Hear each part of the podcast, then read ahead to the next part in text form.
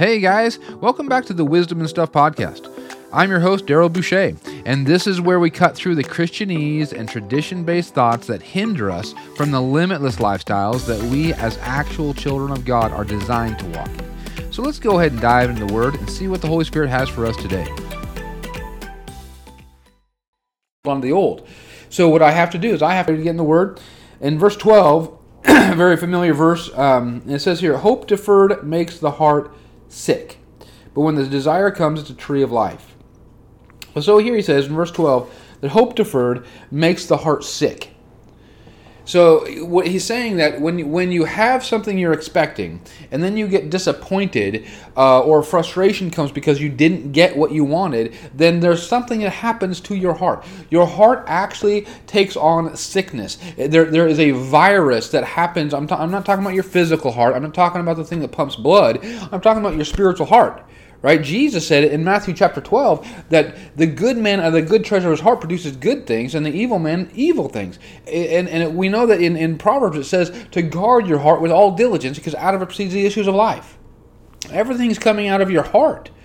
You know, and uh, and and you know, just as much as your physical heart pumps blood, your your spiritual heart pumps everything else into your life. It actually is a pump from the unseen realm into the seen realm, and um, and the thing is, though, that that that disappointment can make that heart sick. You know, I, there was a. It just reminded me of an account that happened with Rachel's mom.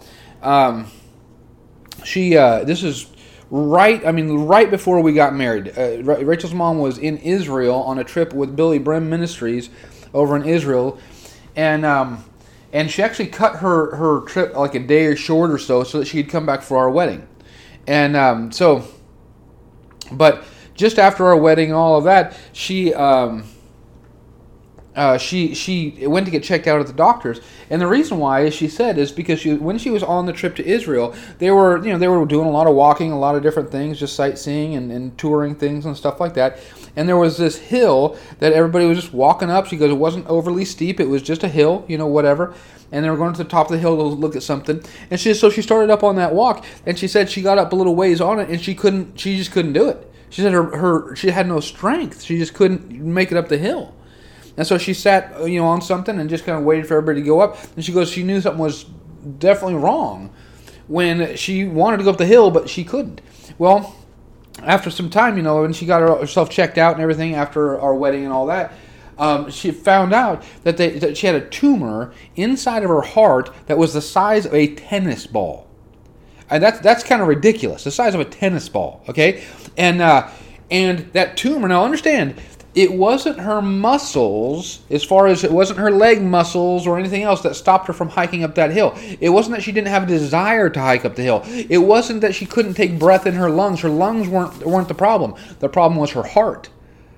And so her heart overrode the strength of her muscles. The, her heart, the condition of her heart overrode her desire to do it. The condition of her heart overrode the uh, uh, you know the, the, the, her ability to take in enough air to, to walk, up the hill. You know the, so so the condition of her heart even overrode her brain that was sending signals that was telling her to go up the hill right?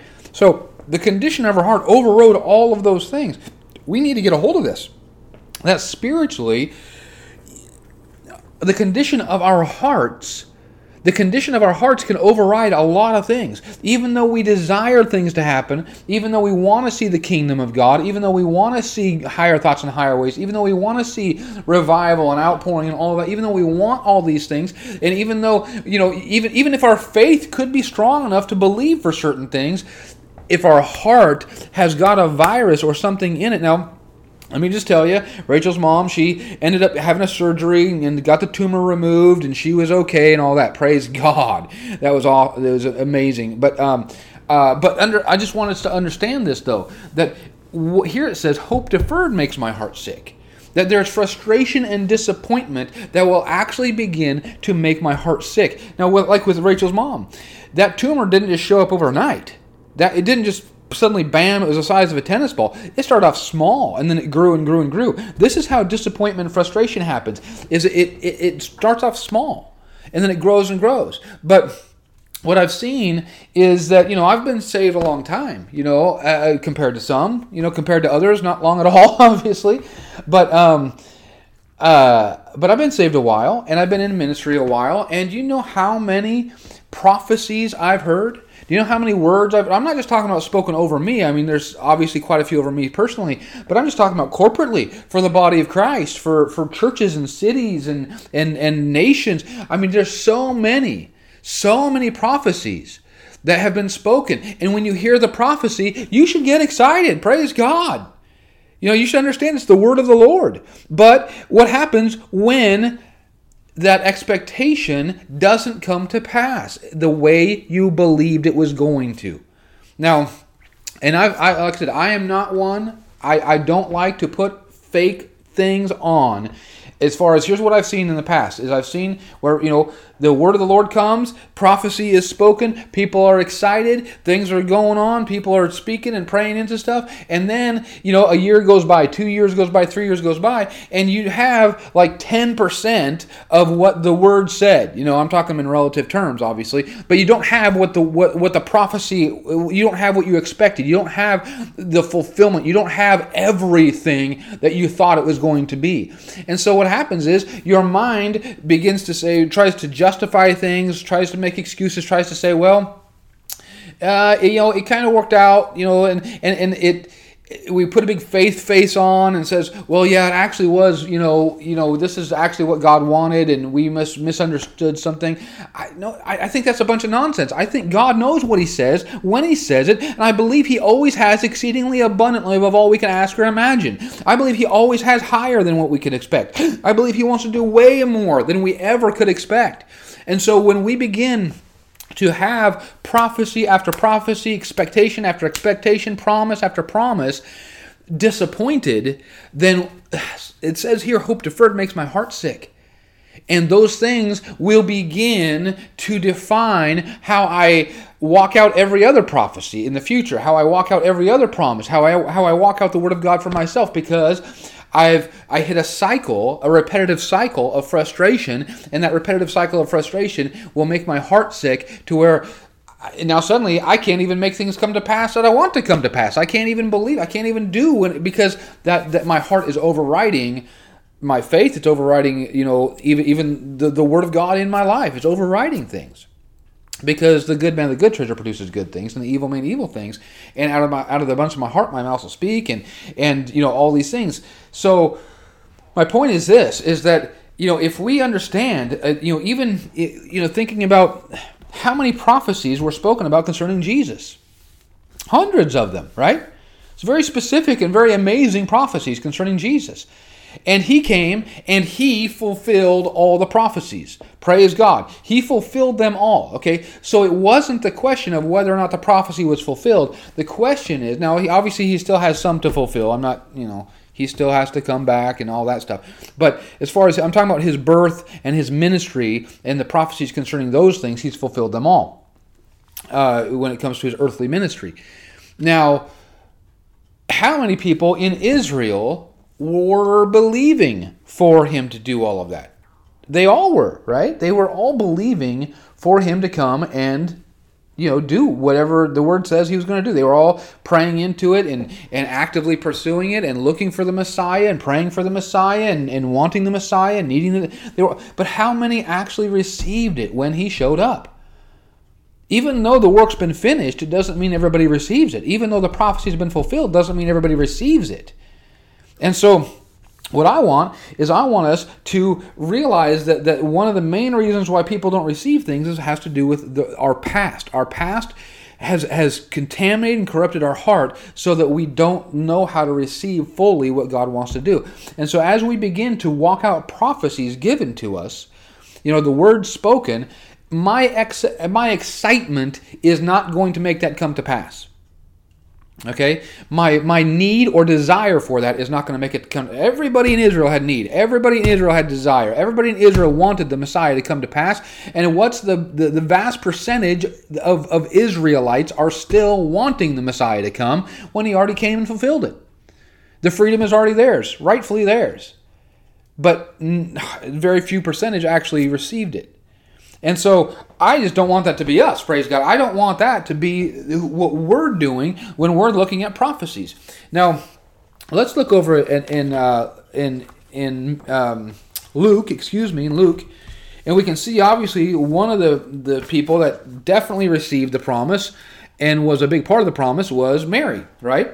And so if we look over in Luke chapter one. And, uh, and I, so I'm just trying to talk about like what is it that we're going to need to do here to begin to um, give ourselves a, a, a, platform for success when it comes to uh, seeing the prophetic word come into our lives. Because just hearing it is not enough. All of Israel heard. Okay, just wanting it is not enough. Desiring it's not enough. I mean, even like I said, I'm not I'm not um, belittling the power of prayer. Prayer is so vitally important, but just praying is not enough because prayer, all of Israel was praying. You know, you had so many people praying, it's so many people who knew the word, so many people who knew the prophecy, so many people, but they didn't receive it. So, it, once again, I, I, believe it has to do with the condition of our heart. And so we need to reconcile some things and, and get some things dealt with. Luke chapter 1 and verse 20, 26 here. And it says, In the sixth month, the angel Gabriel was sent from God into a city of Galilee named Nazareth to a virgin espoused to a man whose name was Joseph, of the house of David. And the virgin's name was Mary. Verse 28. The angel came in unto her and said, Hail, thou art highly favored, the Lord is with thee, blessed art thou among women. And when she saw him, she was troubled at this saying, cast in her mind what manner of salutation this should be. And the angel said unto her, Fear not, Mary, for thou hast found favor with God. And behold, thou shalt conceive in thy womb and bring forth a son, shalt call his name Jesus. He shall be great, and shall be called the Son of the Highest. And the Lord God shall give unto him his, the, the throne of his father David. And he shall reign over the house of Jacob forever and ever, and of his kingdom there shall be no end. Praise God.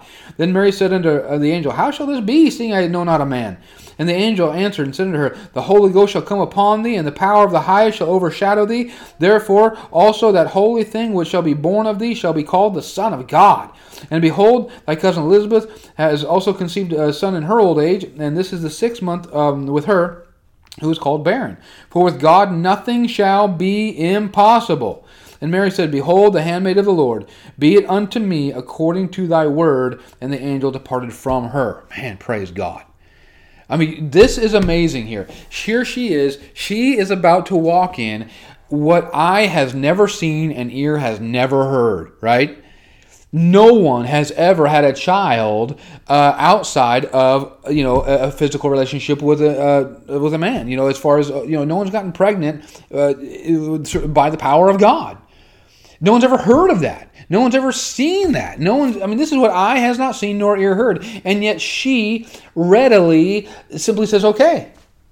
I mean, when when when you know the angel says, For with God nothing shall be impossible. She says, Okay, you're right. Nothing's impossible with God, so let's go. I man, this is such humility. I love Mary. Because here she is. She now this is the first thing that we have to understand is that she had to shift her perspective of her role in the prophecy. Now, what I mean by that is this: she is obviously an Israel, is you know, Israeli and Israelite. She is believing for the Messiah, just like all of her countrymen. She is desiring the Messiah, wanting the Messiah. She knows she needs the Messiah because she's just as lost in sin as everybody else. She is you know, just as trapped in the law of sin and death as anybody else right here, right?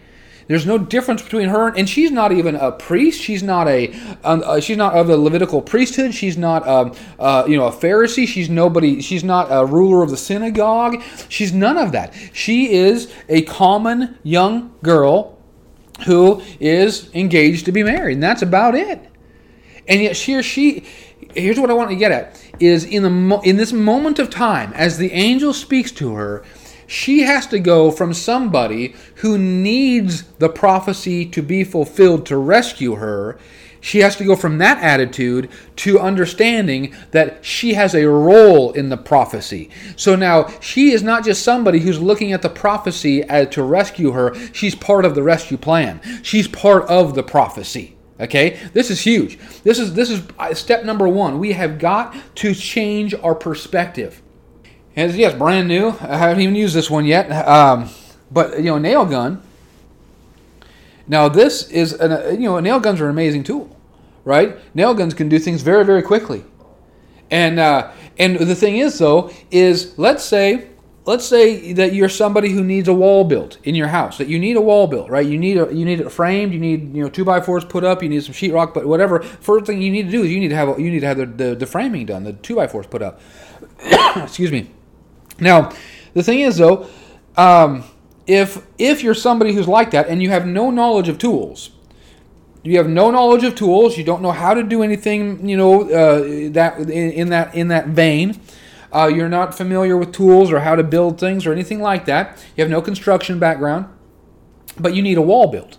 Now suddenly somebody walks up and gives you this nail gun. They give you this nail gun. Now here's what you would do with that nail gun is i mean you can maybe try to use it but if you don't know anything about construction, you don't even know what you need to use this nail gun. You know it's a cool tool, but you don't know what it even requires. You don't know that it requires a compressor, what size of compressor, what size of hose, what size of nails goes in it. The fact that you have to plug the compressor in, you know, you have to actually do certain things, uh, how to load the nails, all of that stuff is totally outside of your context of thinking. And so when somebody gives you a nail gun and they go, this is what's going to build the wall, praise God. Now, what happens is people who don't know anything about construction, they'll take that nail gun and they'll be like, oh, glory to God, thank you for the nail gun. And now they look at that nail gun and they're looking at it like, man, someday somebody's going to come and use that nail gun to build my, to build my wall. I have a nail gun and someday somebody's going to come and use that. Praise God. See, that's how most people view prophecy. Most people view prophecy as a rescue plan. Most people now, here's here's what I'm saying, is that if we still have the attitude of prophecy of like, yay, finally, God's going to do something to rescue me from my situation.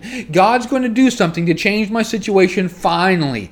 That is a rescue mentality. That is not Mary's mentality. It was that morning, but after, understand, after the.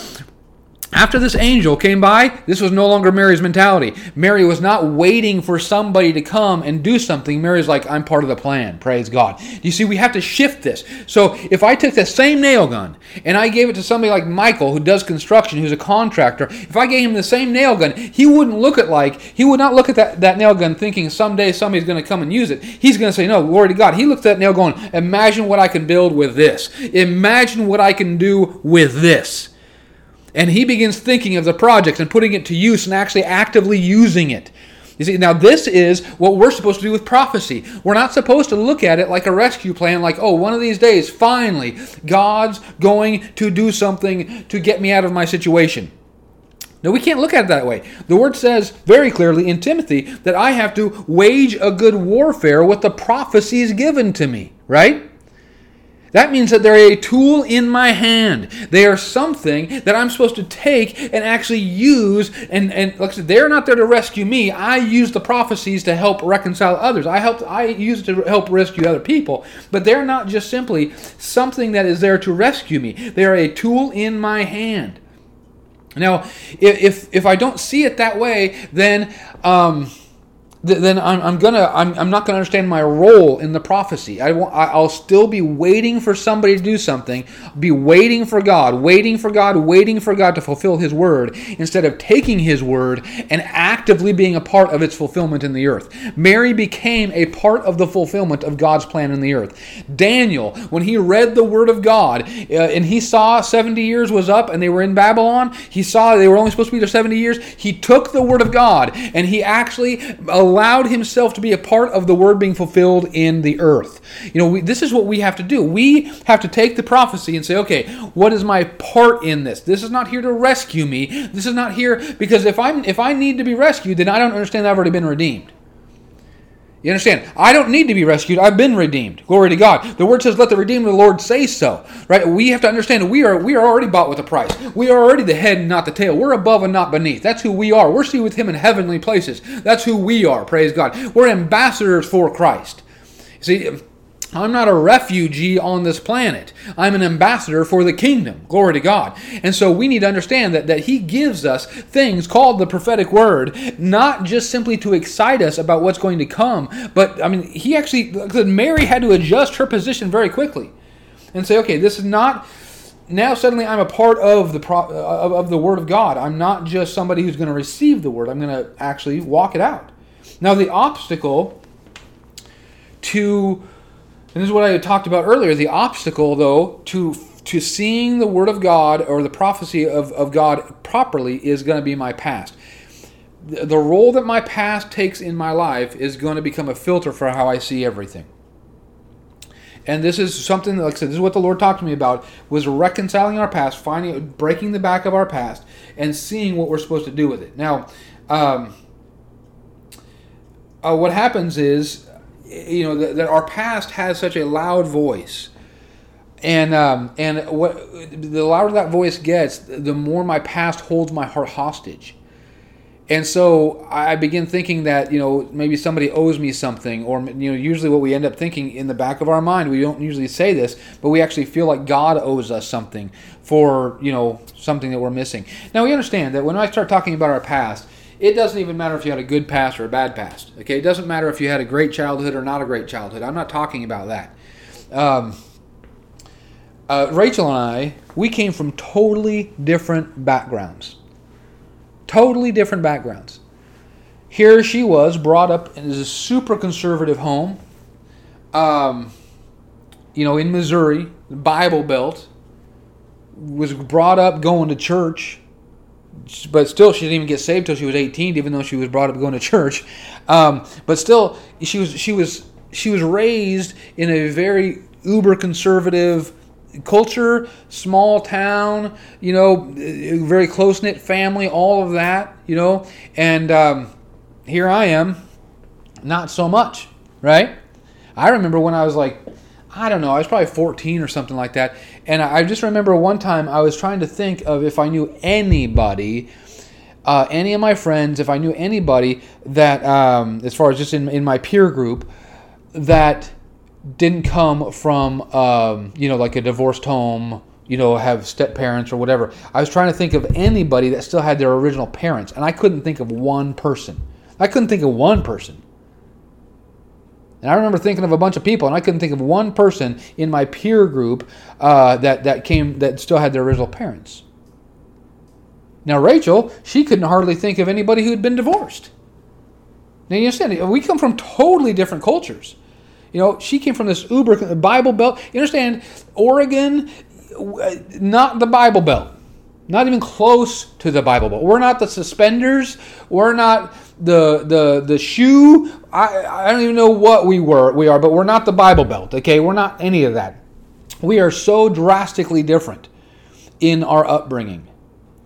Okay, but what happens is understand this. Do you know what I had to do daily to walk in and, and to, to appropriate the kingdom of God in my life, I have to renew my mind in the Word of God, yield myself to the Holy Ghost, and actually trust that God is Lord. Right? That Jesus is Lord of all and that God is my Father. I have to trust all of that. I have to humble myself to the Word of God, renew my mind in the Word of God, spend time with the, with the Father.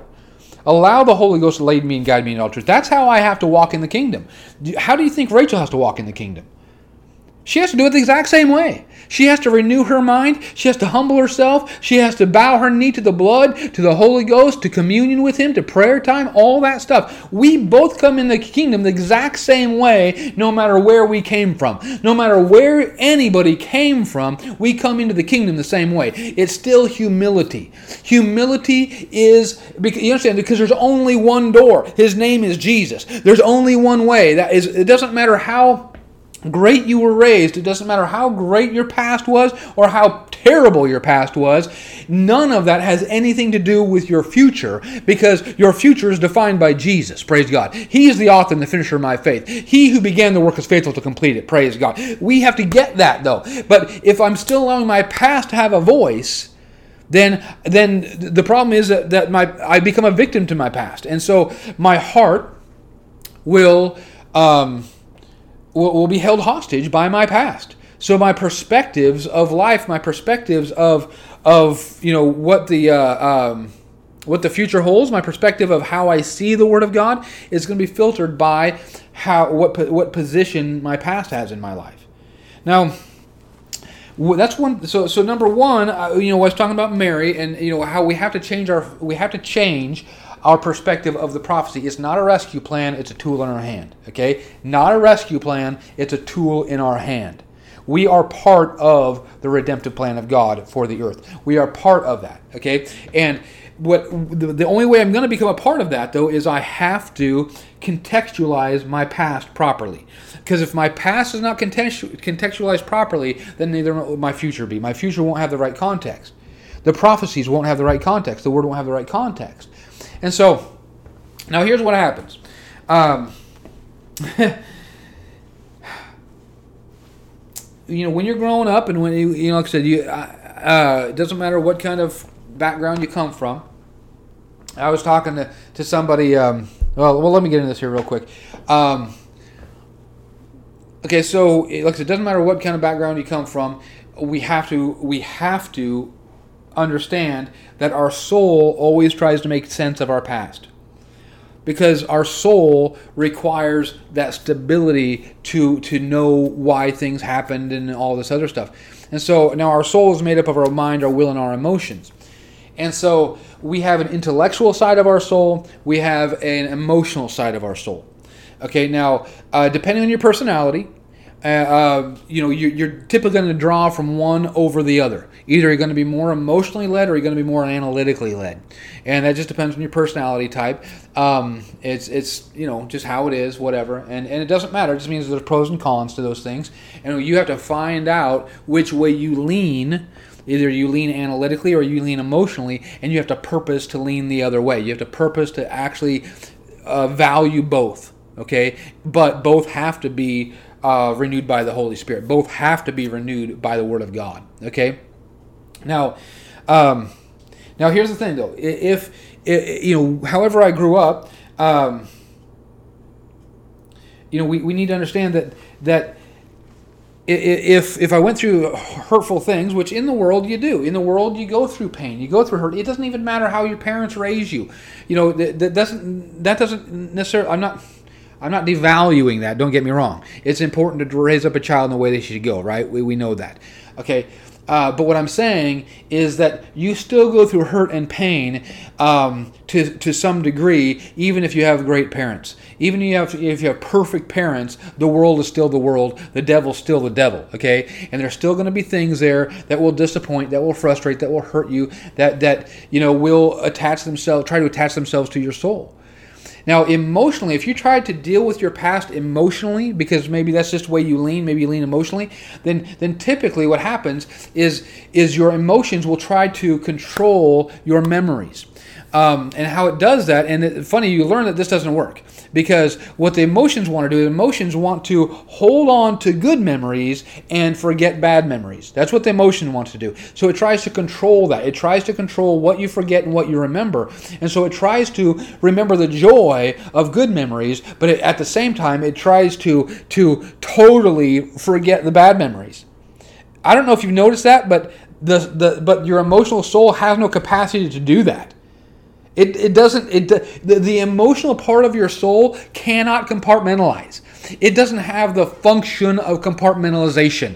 It does, that is the wrong department, okay? It's like, um, I mean, guys, if you're married, you find that out right away that you, that that the emotional part of your wife doesn't compartmentalize okay? It is all one big giant melting pot. It is all everything is somehow interconnected emotionally. You know what i'm talking about? Everything is. And so it's all just big. And so for you to try to look at your past and to try to forget certain parts and to remember certain hold on to certain parts and not it's not going to work that way it won't work. That Your soul doesn't function that way.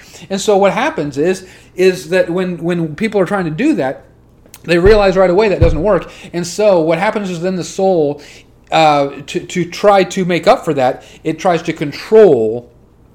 Uh, your emotions will try to control every situation that you're in. And so you'll become controlling and distrustful. Because now, when you realize that you cannot compartmentalize and segregate your memory, now suddenly you say, okay, well, if that's the case, then I'm not going to give myself the, the, the, the position to ever be hurt again.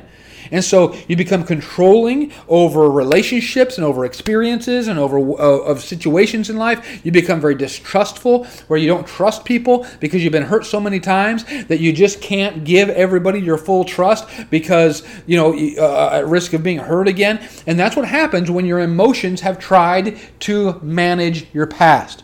Your emotions aren't meant to manage your past. Now, that's one side, right? One side of your soul is your emotions. Okay, now like I said, they're not the enemy. They're not. They're just not supposed to be in charge. Now, the other side of your soul is your intellect, is, is your analytical part. That's the side that I come from, as far as more being more analytically led. So when you're analytically led, uh, the the the in, analytical part of your of your soul, um, how it tries to manage your past is it tries to make sense of your past, and um, so it tries to come up with justifications for your past to create some kind of reasonable value to your past. Because if it has a reasonable value, then you can live with it. You can say, oh, it had to happen because of this. It had to happen because this is the value that I got out of it. And this is where, honestly, this is where a lot of false doctrine, um, a lot of uh, soulish nonsense comes out and people, oh my goodness, this hurts a lot of people when they do this. Control and distrust out of your emotion will hurt you too, but this will be just as just as detrimental. People just don't know it because it, it makes your soul, it, it appeases your soul. And so, and this is what this sounds like. Um, sounds like, you know, obviously if you're not saved, you come up with, with nonsense sayings like, um, if it doesn't kill me, it makes me stronger. You know, that's not true. I don't care even if Kelly Clarkson sings that song over and over again doesn't make it any more true, okay? It's not true. What doesn't what doesn't kill you doesn't make you stronger. You understand? That, that, that that's trying to validate your past. It's trying to give it value. It's trying to say, "Well, I needed that to happen, so now I'm stronger now." No, I know a lot of people who've been through a lot of things and they're no stronger for it, they're weaker for it. Okay? It hurt them. It it stole from them and robbed from them. Now they're now they don't trust as much, now they don't they don't invest as much. Now they they don't serve as hard, you know, because of their past. So that's not a true statement. That's just something that your soul comes up with. Okay, it's not in the Bible anywhere. The Bible doesn't say what doesn't kill you. There's, there's no that's not in the Bible. Okay, and the Word of God is truth. So now the the other thing though is is um, you know just like I said, as your intellect, as your an, analytical brain begins to try to process these things, it says, well, um, uh, maybe. Um, it has to do with that, that's, that's the way that I learned. I learned a lot of lessons through that. Okay. Um, people can learn from their past. I'm not going to say they can't. Because people definitely can learn from their past. But not the best teacher.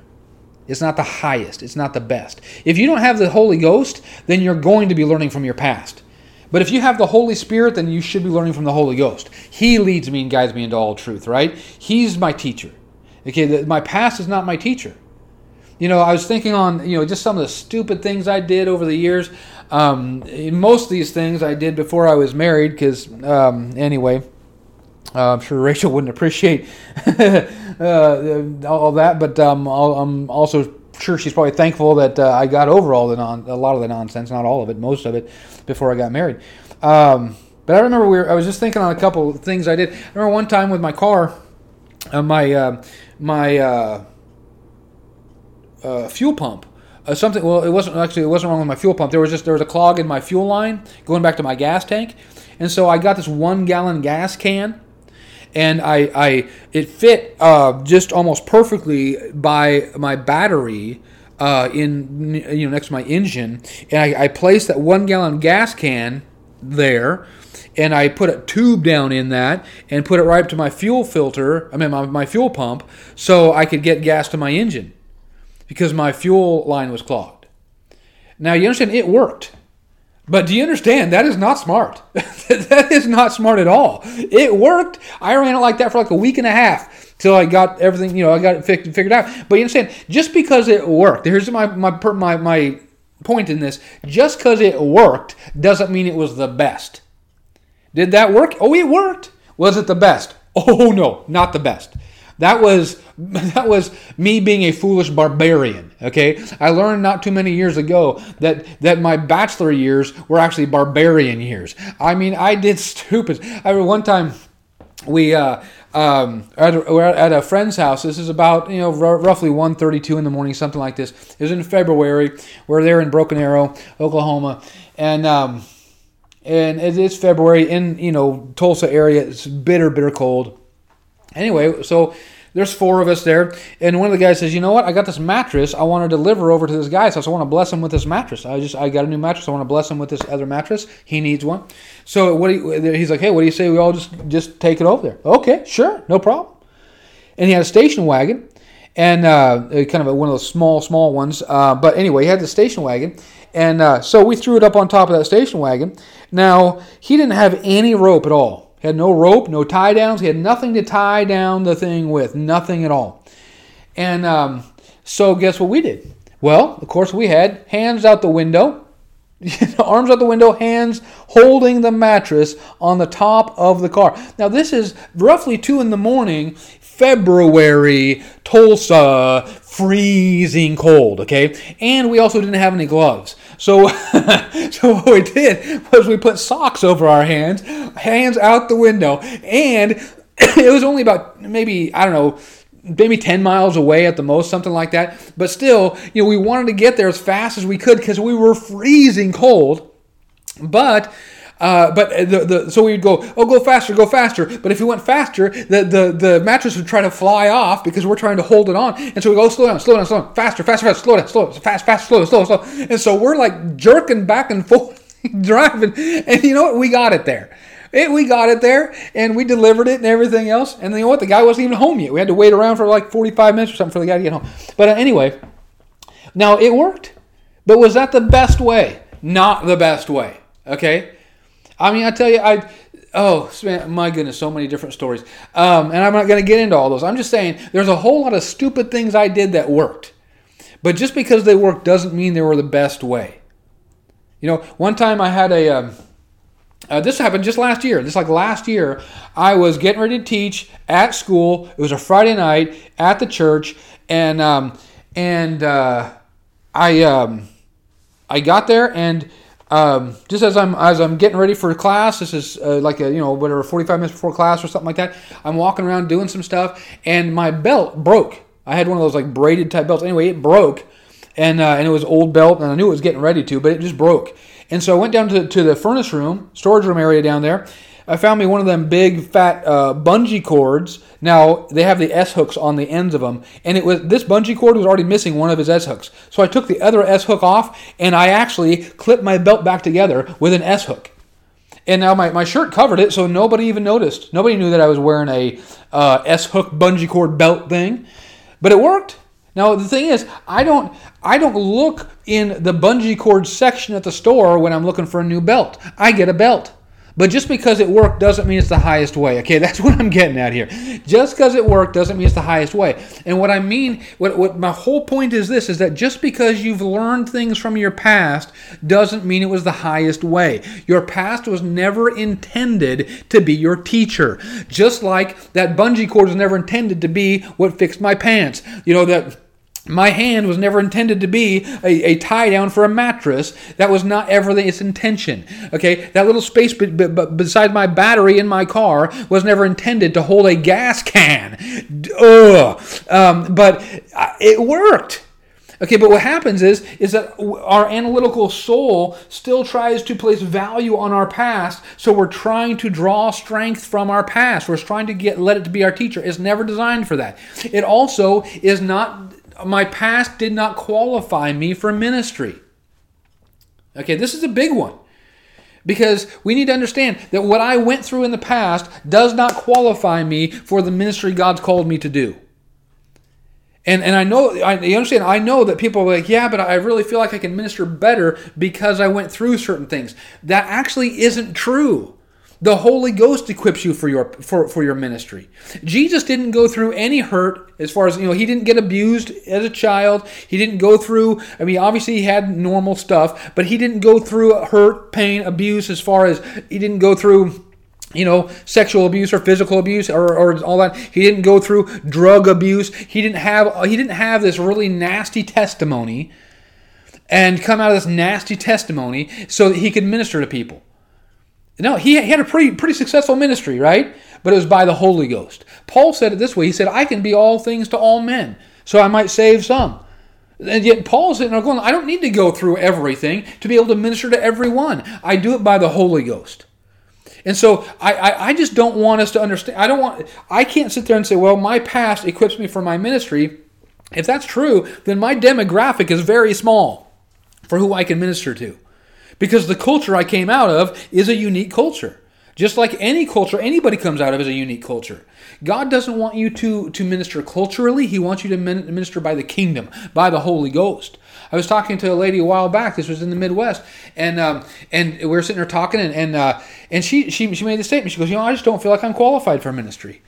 I don't I don't feel like I, I am. And I'm like, why is that? You know, because I know she's, you know, got a great heart and she loves God. She goes, well, because I don't have this great testimony where I came out of all this stuff. I was raised in church. I loved God my whole life, blah, blah, blah. And so here she was feeling like a victim to her past because she didn't go through anything. Oh my goodness, come on. We we minister by the Holy Ghost. Now, like I said, there, there's some things that, that, granted, there's some things that, that I can identify with people about, but that doesn't make me a better minister. That just means I can identify. That's all that means. I minister by the Holy Ghost. We minister by the spirit of prophecy and the word of wisdom and the word of knowledge, by discerning of spirits. We minister by the gifts of the Spirit, not by the gifts from our past. Our past has nothing to offer me in that respect.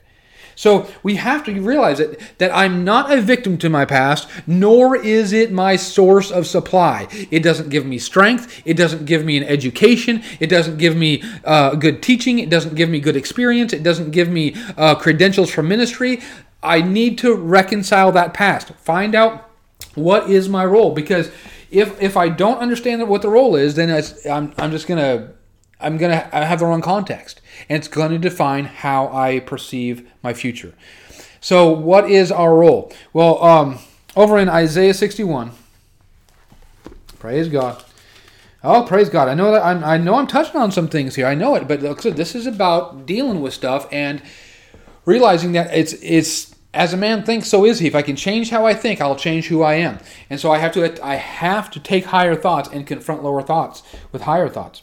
But Isaiah 61, and uh, this is uh, this is you know when Jesus over in starting in verse one, when Jesus is proclaiming his ministry, right?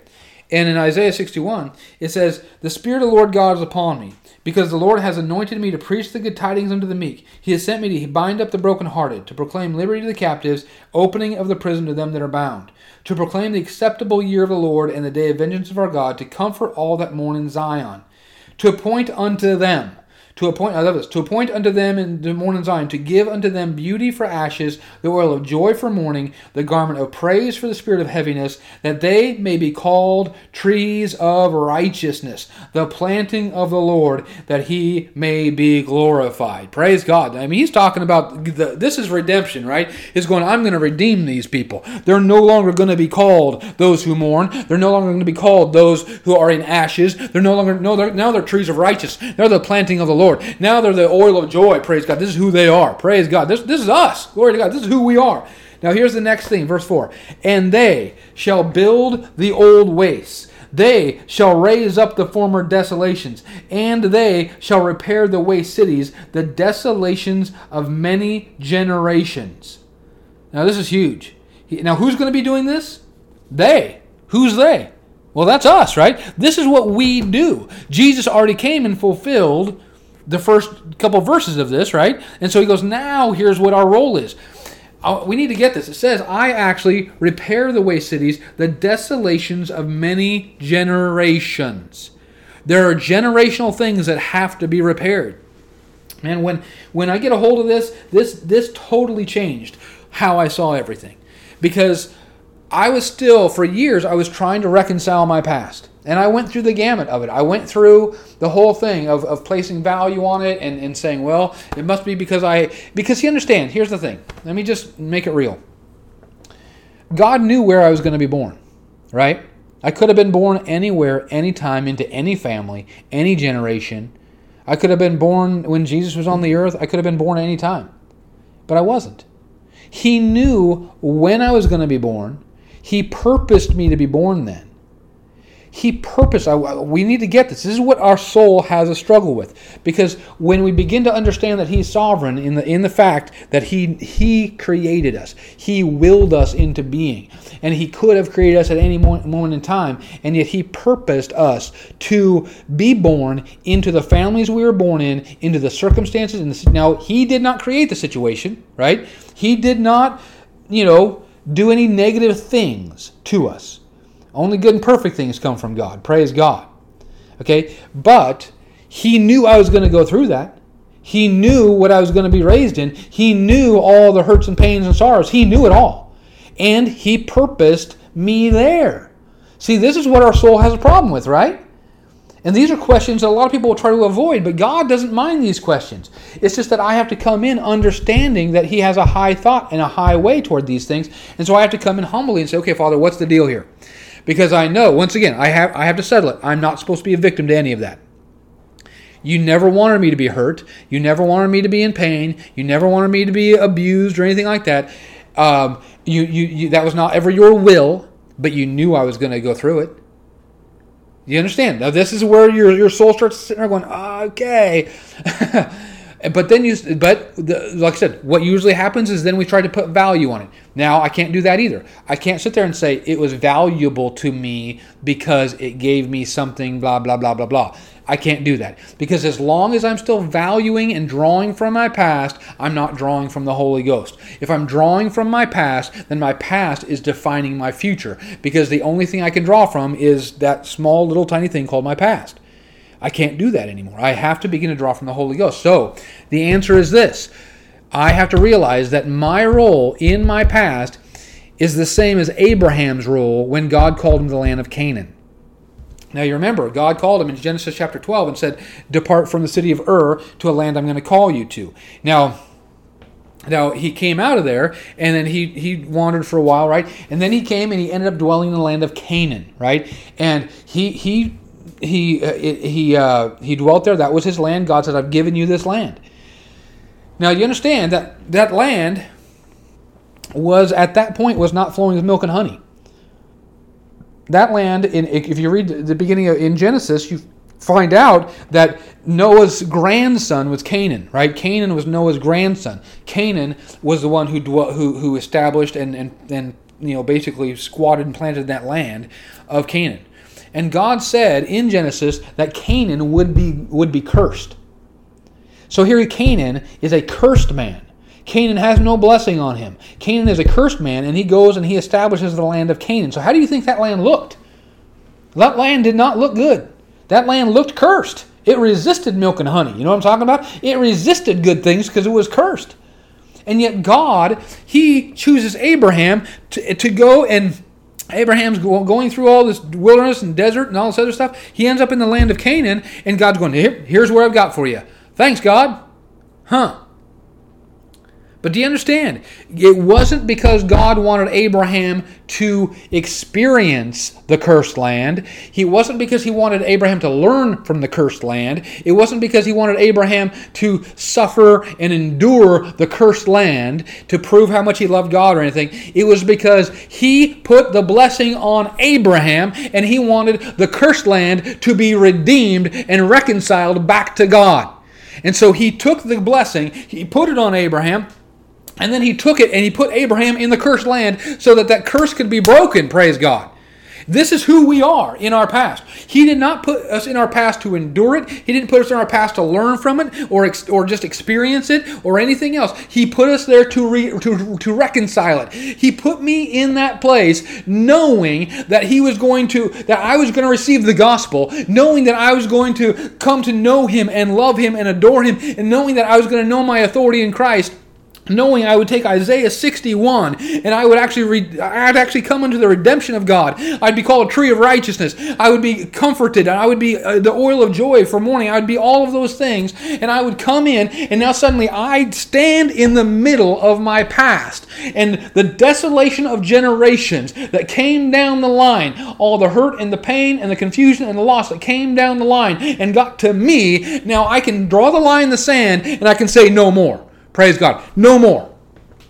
Do you understand how powerful this is? I am no longer a recipient, just as I'm no longer just a recipient of the will of the Word of God. I am a carrier of the Word of God. I am a steward of the mysteries of God. I am a ambassador for Christ in the earth, and I do this. Isaiah 61 4, where it says, "I stand," and it, and it also says in Isaiah 58. I won't turn there, but Isaiah 58 and verse 12 talks about the same thing that we stand in the gap. We stand in the gap between these things, between uh, death and life. And we stand and we say, No more. Death no more has hold over this family line.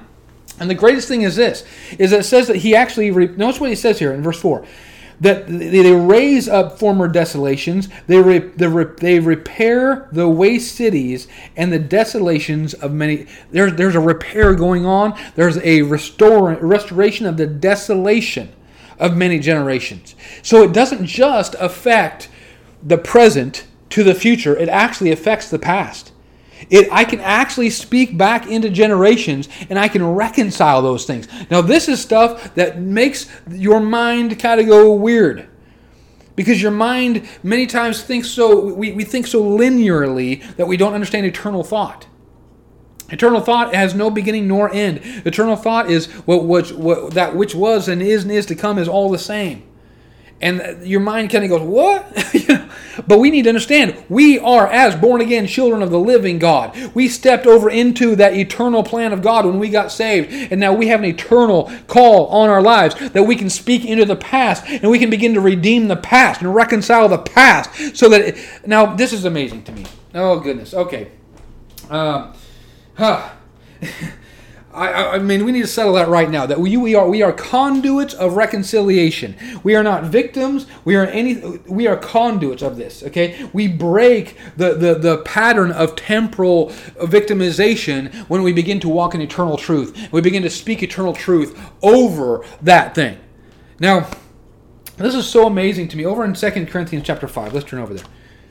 Praise God. I think we're getting this. I, I know I need to wrap it up here in just a couple minutes, but my goodness, there's there's something else I need to get to. Uh, 2 Corinthians chapter 5, we know this verse. It says, verse 17, Therefore, if any man be in Christ, what is he? He's a new creation, praise God. Old things are what passed away, and behold, all things are become new, and all things are of God, who has reconciled us to himself by Jesus Christ, and has given to us the ministry of reconciliation. Praise God. Here we are. We have the ministry of reconciliation. It says, To wit, that God was in Christ reconciling the world unto himself, not imputing their trespasses unto them, and has committed unto us the word of reconciliation. So here he begins this by saying that if you're a new creation, if you're in Christ, you're a new creation. Old things have passed away, and all things have been made new. We look at that and it says all things are of God. And we say, Amen. We believe that. But, now is that true? Is that truth? That is true, right? That's true. But just because that's true, I want, to, I want us to see this. Just because that's true, when you get saved, does it feel like old things have passed away? It doesn't. You still have memories, right? You still have the memory of the old stuff. And this is where people really wrestle with because they don't know what to do with these things. And that's what I want to talk about real quickly is what do I do with those memories? How do I reconcile my past? How do I actually break the, the, the chain, break the back of the past? How do I break the chain of influence of my past to my future? How do I break that? Well, I have to walk in the ministry of reconciliation. Here he says, in the same context of saying old things have passed away and all things have been made new, he says, uh, all things and all things are of God, who has reconciled us to Himself and given us the ministry of reconciliation. So we see here that as we begin to partake in the ministry of reconciliation, we begin to receive the fulfillment of that reconciliation over the old things that have passed away. And so until I begin to do this, now let me use this illustration. Here in Eugene, over, you know, we have the, the intersection of uh, uh, the Beltline Highway, you know, uh, I think they what they call that now. And there's a couple different names for it, 569 and the Pape Beltline, but the Beltline, okay, the Beltline Beltline Highway, and then where it meets Gateway, the Gateway intersection there, and it meets I-5, all, all in that little area right there, right? I tell you, they have been working on that intersection for I'm not sure how many years. When we first moved back to Eugene, the first time when we moved to Eugene, it was 1998, and they were they, they were working on it then. And then we moved away for several years. We came back and they're still working on it. And they're, they're you know just not that long ago they just, just finished up some of their stuff on it. And I don't know if they're still if they're done yet or not. But that that whole intersection, that interchange of how you get onto I-5 from Beltline and on into the Gateway area and all that, all that has changed so much over the years. Now, you know, we uh, back in '98 we used to live in that area. You know, and um, uh, and so we, um, you know, we were in that area every day, and we lived in that area. We lived in over off Gateway, and so we were in that area pretty much every day. Now, so we, we took the, the, the certain interchanges and the certain ways that now right now, I can't even I can't even tell you how it used to be. Even though I took it every day, it was a part of my everyday reality for a while right now, if somebody were to ask me how, how, what was the old way to make that interchange, I couldn't tell you without really going back into my memory banks. You understand? It's it's not right there. I don't know it. I can't just come up with that because it's not right there. Um, now, here's the thing. Here's the interesting thing: is uh, just um, what was it? A few weeks ago, they had changed the way you get on I five from Beltline and um, and so they, they, they moved the exit ramp, and um, that so now you have to you go a little bit different way. Now here's the thing. Now here I'm. This was a couple Sundays ago. Rachel and I we were going up to Portland because I was visiting my mom up in the hospital, and so we're heading up to there. We had to get on I five, and and now we're sitting at the house, you know, getting ready to go. We get we get up, go early that morning, and. Um, if somebody were to ask me that morning before I left the house, if they would have said, "Did they change the interchange? Did they change the exit from getting on from Beltline to I 5? I would have said, yes, they have. Because I knew that they had. I knew they had changed it. I knew that you had to take a, di- a little bit different way uh, as far as they moved the exit where from where it was. And so I, I, know. And they finished it. They're not even doing construction on it anymore. They finished that part of it. So they that's a finished work. Here's what I'm getting at. That's a finished work, and I had knowledge of the finished work, and I agreed with the finished work, and there was no disagreement in me at all about the finished work. I believed that it was a finished work. And I would tell people that morning, if they were to ask me, I would have told them it's a finished work. Okay. But now that morning, when we were driving down Beltline and we're going to get on I 5 to go to Portland, guess what I did? I blew right by the exit. I mean, why? because I was going to where the exit used to be, not where it is now. I blew right by it, so I had to go up into the Arco turnaround and turn, you know, as far as the parking lot, turn around, come back and come the other way and get on the on the ramp. Now, here's the interesting thing. I knew it was a finished work.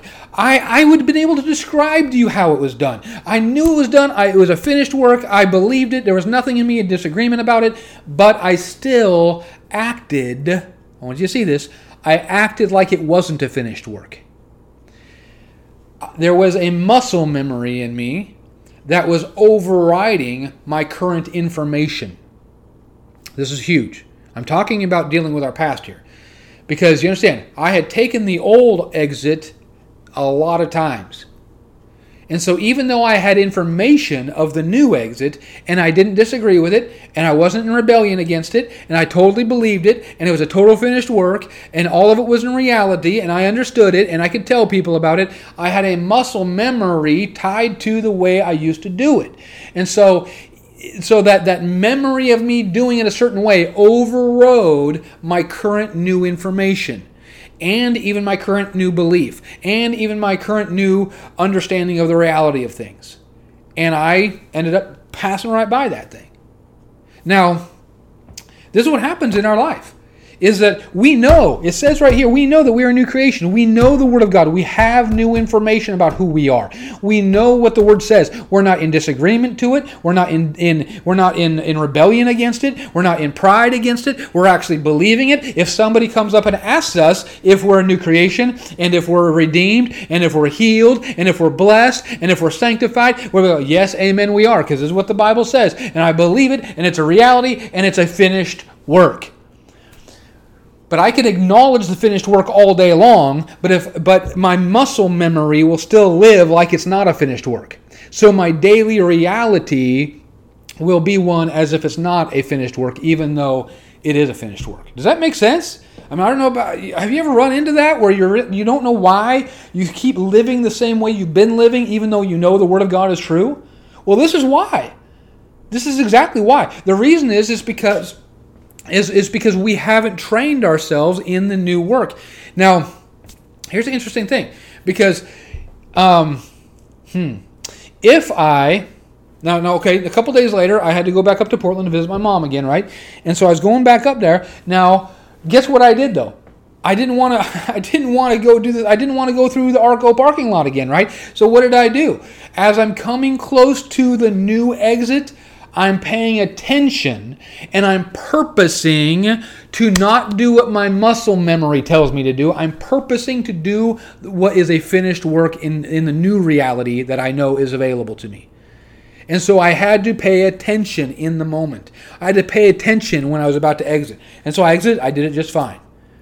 But you see, now here's the here's the thing. The more I do that, the more I do the new, the more I do the new, the more I do the new, the more I purpose to, to resist my muscle memory in the moment and I begin to appropriate the new, then what happens is it will displace my memory. So, like I said, right now, I can't, from, from back in 98, even though that was my daily reality, I can't tell you what that interchange looked like.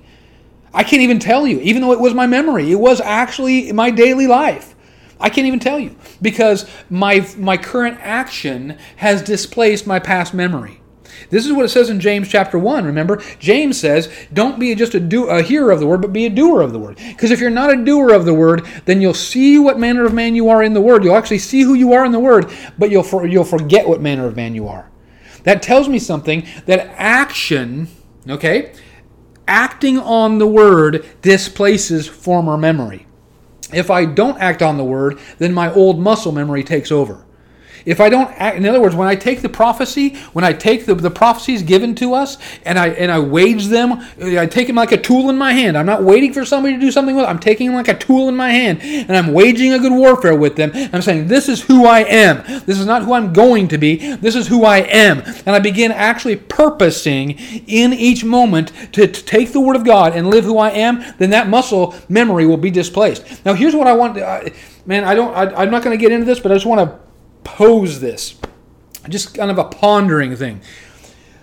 Is if God can do anything, if he if nothing is impossible for God, then can he actually change my past? Can he actually change my past? See, people will get freaked out. This is this is kind of what gives your mind kind of a hairball. You know what I'm saying? You know, a hairball, you know, you know that your, your mind can get that. but I just want us to kind of get, just, just kind of ponder just for a half a second. I'm not to, this is not doctrinal. This is not theological. This is one of those things where I think, huh, could God actually change my past? If He's not linear, if, if, if what is and wasn't is to come is all the same to Him, and can He actually change my temp? Because my past is just temporal. My past is just temporal. It's not made up of eternal things. There's only one thing eternal that I did, and that was choose Jesus, right? So now my past is made up of eternal of, of temporal experiences. Could he just change it? Could he make it as if it never not just as if it, but could he make it not ever have happened? Whew, that's an interesting thing to me. And here's a question how would I know if he did? Because you see, if he did, then I would never have memory of it. And so I would never know. Maybe he's already done it. Maybe he's doing it right now. Maybe there's all kinds of things that happened in my, past at one time and now it didn't happen anymore. I don't know. I don't want to freak you out, but I'm just saying. That when I begin to walk in the reconciling power of God, it deals with my past. So that once my past gets reconciled, now suddenly my future becomes defined by God instead of my past. Praise God. But here he says, I carry the word of reconciliation. Now, um, you know, the, the, the one thing that, that I just kind of want to point out over, over in, in Luke, go back over to Luke chapter 1. Luke chapter 1. I know I'm going a little long. I'm not going to apologize for that. This is this is stuff that's going to change how we appropriate the blessing of God, how we appropriate the prophecies in our life. I just don't want to keep running through the same old thing where, you know, prophecies come forth and we don't see it. We don't see the fulfillment of it. In Luke chapter 1, and this is after, okay, after the, the angels talks to Mary, Mary goes to um, to Elizabeth's house, right? And so here he says in um, in verse uh, 39.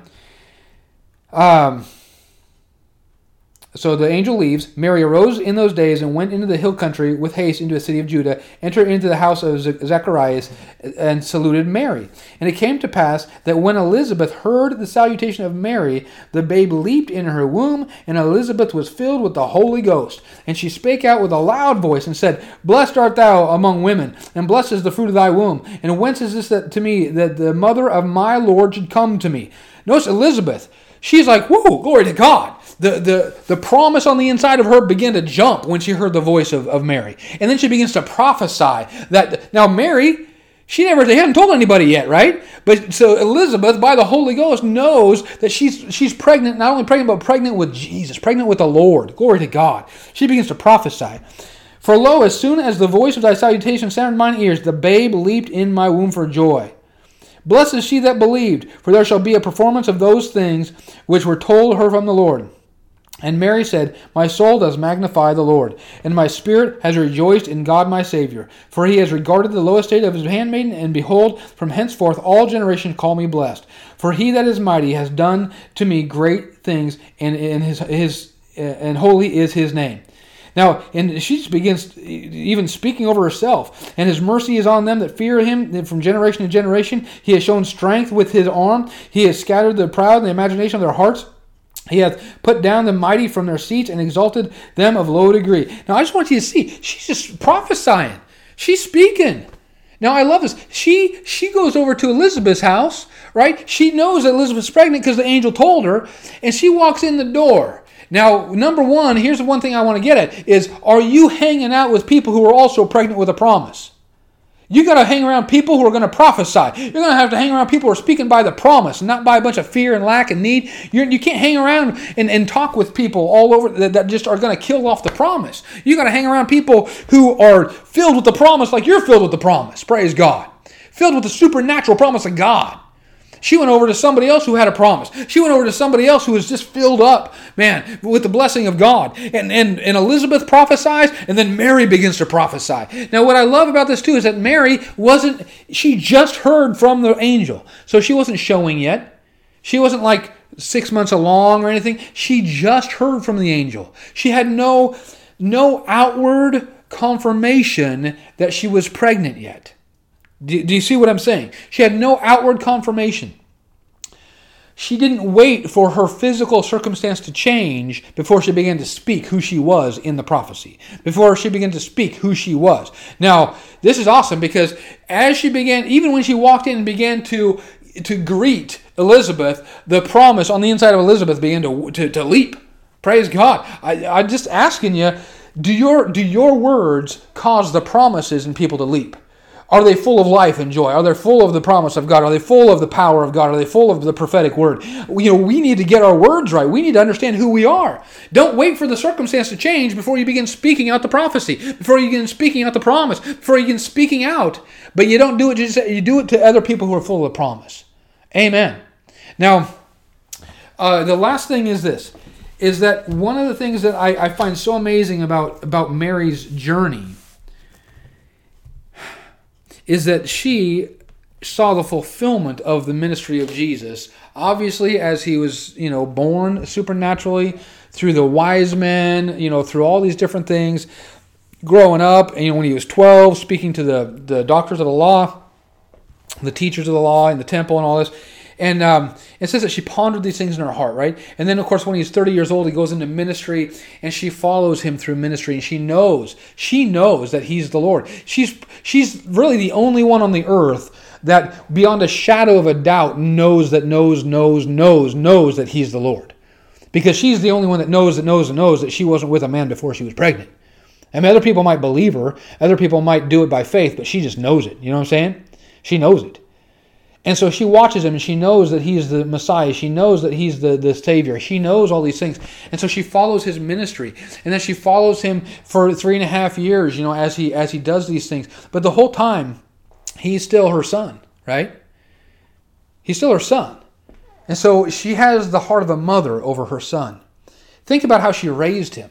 How protective would you be of not only your son, but the Messiah, right?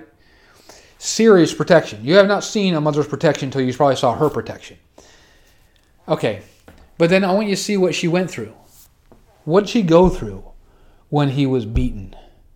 What did she go through when all the scourging, all the different things? What did she go through when, you know, they brought him out looking mangled and bloody and just all just tore up? And and they, they, they, offered to let him go, and the, and the people cried out, "Crucify!" And he was shifted from Pilate to Herod, and back to Pilate again. All these different things. And here she is. Think about her heart. Think about what's going on in her heart. Number one, she's questioning why did God sign her up for this? This is a lot of hurt. This is a lot of pain, right? This is torturing her soul. And she has to wonder, God, why did you sign me up for this? You ever, I mean, I don't know if you ever felt that way, but man, it can get rough. I don't think I don't think any of us has felt what Mary felt. I mean, my goodness, she's watching this happen to her own son. And then she's standing there. I mean, she sees them beat him. She sees them pull his beard out. She sees them whip him and tear him apart, physically tear him apart so that he's not even strong enough to, to walk up a hill with the cross. And then she sees them drive nails through his through his hands and feet. She sees them hang him shamefully on a cross. And he's bleeding out. And it says that she's standing there at the foot of the cross. I mean, do you see? Do you do you understand the hurt and the pain that she's going through here? And now, honestly, I'm, I'm, sure she's she's questioning a lot of things. But even in the natural, what do you think she's feeling toward the people around her at that time? What do you think? What kind of emotion? I'm talking about real life emotion. As a mother, do you feel toward people that you watch beat your son to a pulp over and over again? You you you see them. You see these people you know, rip his beard out. You see these people. What do you feel toward them? What kind of anger? What kind of hatred? What kind of, of rage do you feel toward those people at that time? I mean, you know, we have to understand that she's a real person with real emotions here, watching her son go through this torture. And then, of course, we know, praise God, three days later, he gets risen from the dead. Oh, praise God. We know that she was there with the disciples. 40 days he was on the earth preaching the kingdom. But let me ask you this. Now he is, he's risen from the dead, right? He ascends into heaven, all that stuff is going to praise God, glory. He's no longer dead. But him raising from the dead, I want you to get this that finished work of him raising from the dead, does that take away from her emotion that she felt, from the feeling she went through, from the memory she had printed on her soul as she saw people violate her son like that, abuse her son, rip him apart physically like nobody else? It says that you couldn't even tell whether he was a man or a woman because he was so physically beaten and, and just tore apart. Does does the, I mean obviously she's rejoicing that he's alive. She's rejoicing that that he is you know gloriously risen and that that there's the new birth. Praise God for all of that. She's a new creation in Christ. Praise God. But does that do away with the memory of it? No, it doesn't. And this is what I want. Uh, this is what I've been getting at: is talking about reconciling the memory, not allowing yourself to be held hostage to the memory. We're ministers of reconciliation. And so here she is. She's in the upper room. It says in Acts chapter 1 that she was in the upper room with everybody, right? 120 people, she's there. The, bapti- the, the Holy Spirit gets poured out, she gets filled with the Holy Ghost. And then we know what happens, Acts chapter 2, right? After the after the, uh, the day of Pentecost, Peter steps up and he begins to preach the gospel to them. And he begins to say, So repent, all of you, for the, the forgiveness of sins. And you'll receive the gift of the Holy Spirit, just like what you see in here now. And it says 3,000 people get saved that day. Now that's a glorious thing, right? That's an amazing thing. But I want you to see this. Who are these people? Well, they're people from all over, we know that, but they're also people from Jerusalem. They're also people that 50 days earlier, less than two months earlier, she, Mary, has imprinted on her on her heart this memory of what happened. And what does she have? What is her role right now? What is her role at the day of Pentecost? She gets to go and she gets to tell them that they're free from their sins, that they're free from any hurt, from any pain, from any guilt. She has to loose them from any debt. She has to loose them from any sin they committed. You understand? These are the same people that she saw beat him. These are the same people she saw rip his beard out. These are the same people she saw spit on her son as they hung him on a cross. These are the same people who mocked him and, and scourged him and, and, and demeaned him in every way possible. And she shamefully, I mean, they, they, they shamefully hit, put him on a cross and she witnessed it all. And now she has to stand there and witness to these people and say, and I'm going to offer you the same gift of freedom of life. You have total forgiveness and total freedom. Now, I want you to understand that is not a burden that was put on Mary, that was a doorway of freedom she got to carry the ministry of reconciliation to these people so that she could free herself from the memory of the hurt and of the pain. That reconciliation breaks the back of it. The reconciliation, it, it, I tell you what, it destroys the power of the enemy when you do not commit their trespasses unto them, but you become a minister of reconciliation, then old things have been made, been passed away, and all things have been made new. Now, see, when you guess what? She had a muscle memory that says eye for an eye and tooth for a tooth, right? That was in the Old Testament. She had a muscle memory that says you deserve to feel guilty about what you did. You deserve to feel bad about what you did. You you deserve to know the wrath of a mother. Muscle memory will say all of that. But she was looking at something new and said, Nope, old things have passed away. So now what does she have to do? She has to re- become a reconciler of that past. So now she can look them in the eye and she can forgive them and minister the free gift of God of salvation and the gift of the Holy Ghost so they get the same thing that she gets. You say she was she has the same thing. She has the gift of the Holy Ghost and salvation. They get the exact same thing. She walked with Jesus, nurtured him all of his life, you know, did everything for him that she could, served him, walked with him, blessed him, did everything she could as the best mom she could be, they despised him, beat him, killed him, did everything against him, and they get the same gift of salvation and the same gift of the Holy Ghost that she gets. Whew!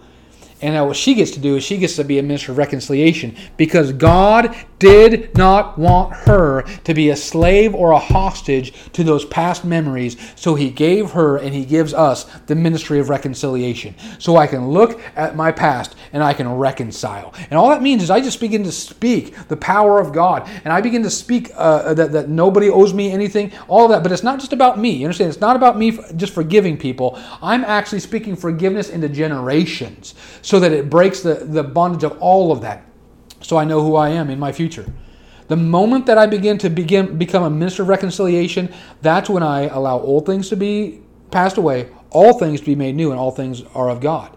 And it, it comes, it, it transfers out of a mental assent, just like I had with that exit ramp. It transfers out of that into being a reality of my everyday life. Praise God. Let's go ahead and pray. We'll wrap it up. Father, I just thank you, Lord God.